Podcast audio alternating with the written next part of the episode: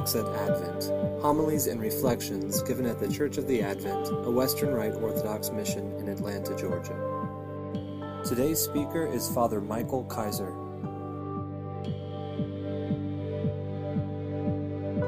It's almost like we're reading a, a children's book or something. You know, we, we know the, the character, we know the people in it, we know the characters, we know who Jesus is, we know Simon, Peter, all of that group. Uh, and, you know, it's almost as if because we hear it so often, that it just seems like we're looking at some kind of telenova. You know, uh, we forget that these were real people who lived in a real place at a real time and who knew each other. I mean, Galilee, the area, Nazareth, the area around there, I mean, it, it wasn't exactly Manhattan. I mean, it was a relatively small population, it was a village. Uh, I mean, the big city was up in Jerusalem. And so all of these people that we read about, all the famous names Jesus, Mary, Simon, who becomes Peter, uh, all of these were guys who just grew up together. No. They went to high school together. If they had the equivalent of high school, they probably what they did is go to synagogue school. But, you know, I mean, and, you know, probably some knew each other better than others. Not everybody was a BFF, but still, you know, these were real people living at a real time. That's why, by the way, I've never had the slightest problem with uh, church teachings like, you know, Mary's virginal conception or her ever virginity, because we forget that Mary lived there. She lived with these people. She went to church with these people. You know, she showed up at the coffee hour. You know, she had one of those casseroles with the, the little French fried onions on it. it was killer. You know, I mean, everybody knew her. It wasn't a big community. And nobody would have allowed, you know, a false rumor to get out like that it would have touched on to her honor, which it did. You know, I mean, many of the Jews claimed that, that Jesus was the product of, of uh, Mary being raped by Roman soldiers. So, you know, this goes back to the time when people knew each other intimately and well. So Jesus is talking. Now, you know, he has not completely started his ministry. But he's talking to the people. He's gathered there. They've gathered around. And Peter and uh, his uh, partner, so they referred to it, but he was a partner, it was Simon, uh, are fishermen. Most of the people in the area probably were fishermen. Uh, but you had to have boats, so you needed a carpenter, and that was Joseph and his son Jesus. Uh, and they were not at the time fishing. They tried that, had a bad day. And so they were washing the nets, cleaning them out. I guess getting all the old fish scales, you know. To me, that sounds kind of dumb because it's going to wind up smelling like fish the next time you go out. But I mean, they're washing the nets, they're cleaning the nets and getting them ready to go out. And Jesus says, You got one of these things, and I've had it happen to me, although not water, where, you know, people are getting so close, they're backing you up. And all of a sudden, you know, he starts standing in the water. So he asks Simon, Could I get in the boat? You push it out a little bit, I'll teach from the boat, which is precisely what he does. And he goes out and he sits down in the boat in order to teach. Now, that's normal. Teaching, I'm, I'm sorry, sitting to teach, sitting was a position of authority. When the rabbis taught in the temple, they sat. It used to be that bishops, and sometimes still do, I've seen it done, that bishops would preach sitting down, you know, in their cathedra, uh, their chair, their, their, which is where we get the word cathedral from uh, they would be sitting down and, and teaching in that manner. So Jesus is teaching from a position of authority. They are already recognizing him as such. We have no idea about what. I mean, nobody bothered to write it down. Nobody put one of these things on the podium next to him, you know. Uh, we haven't a clue. But he, he does what he had to do. He does his teaching. And then he tells Simon, okay, push out back into the lake. Let's see what's going on. And Simon says, oh, come on, boss. You know, we've been out, we were out there all night. You know, it's just really, you know, I'm tired. Simon's tired, you know, or, uh, uh, rather, uh, John is tired. And, you know, you know, Jesus says, please. You know. So they take the one boat out and they throw the nets over the side and it's like somebody had a fish whistle. You know, mm-hmm. and all the fish just start jumping into the net. And they start hauling this thing into their boat, and they call James and the others and say, hey, we, we, we can't handle all of this alone. So the other boat goes over and they haul all of this stuff in. The boats are heavily laden, and you know they came, it says, and filled both the ships so that they began to sink as they come back in and, you know, beach themselves. And then Simon Peter does something which is just a little weird. I mean, he's a fisherman. One would think he'd be thrilled. I mean, sushi for six months, you know. I mean, we got enough here, you know, uh, to, to, to sell and to, uh, you know, make money with and that sort of thing. When Simon Peter saw it, that is, all the fish and all the stuff that came in. He fell down at Jesus' knees, saying, Depart from me, for I am a sinful man, O Lord.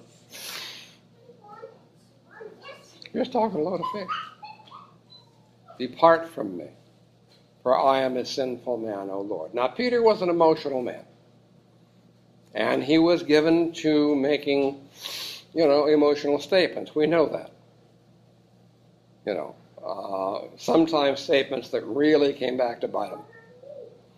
You know, when Jesus is, is asked, is questioning the disciples, who do people say that I am? One guy says, oh, some say you're John the Baptist, come back to life, and somebody else says you're Moses.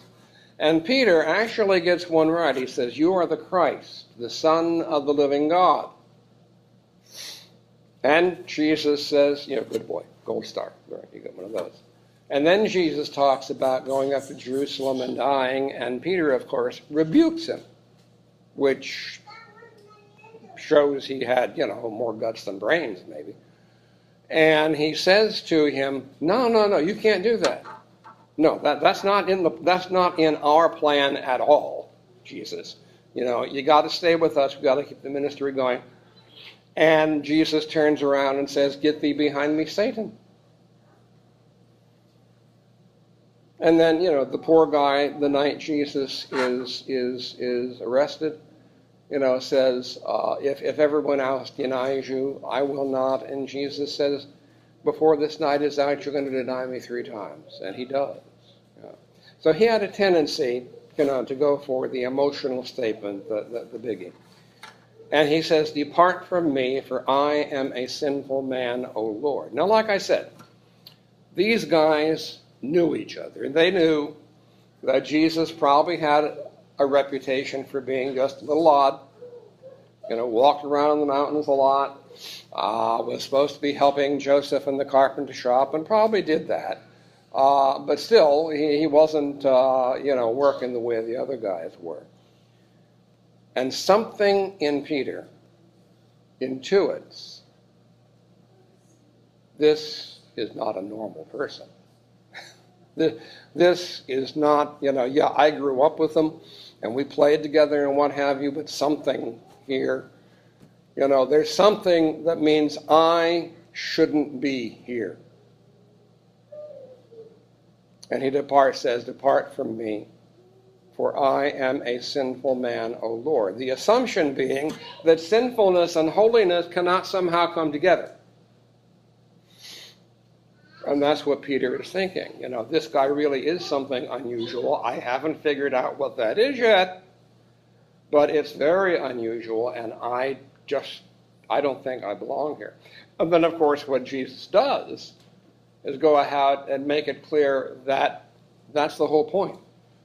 He is here to be with the sinner. You know, most of these guys were fishermen. Matthew was a tax collector. He certainly qualified in most people's eyes as a sinner. You know, all of these men were going to be needed precisely because they were just like the people Jesus had come to save. They were sinners. They were imperfect. You know. And Jesus needed them because everybody knew he was a teacher and he was incredible and that sort of thing. So you got James, you got John, the sons of Zebedee, uh, who were the partners with Simon. And Jesus said unto Simon, Fear not, from henceforth thou shalt catch men.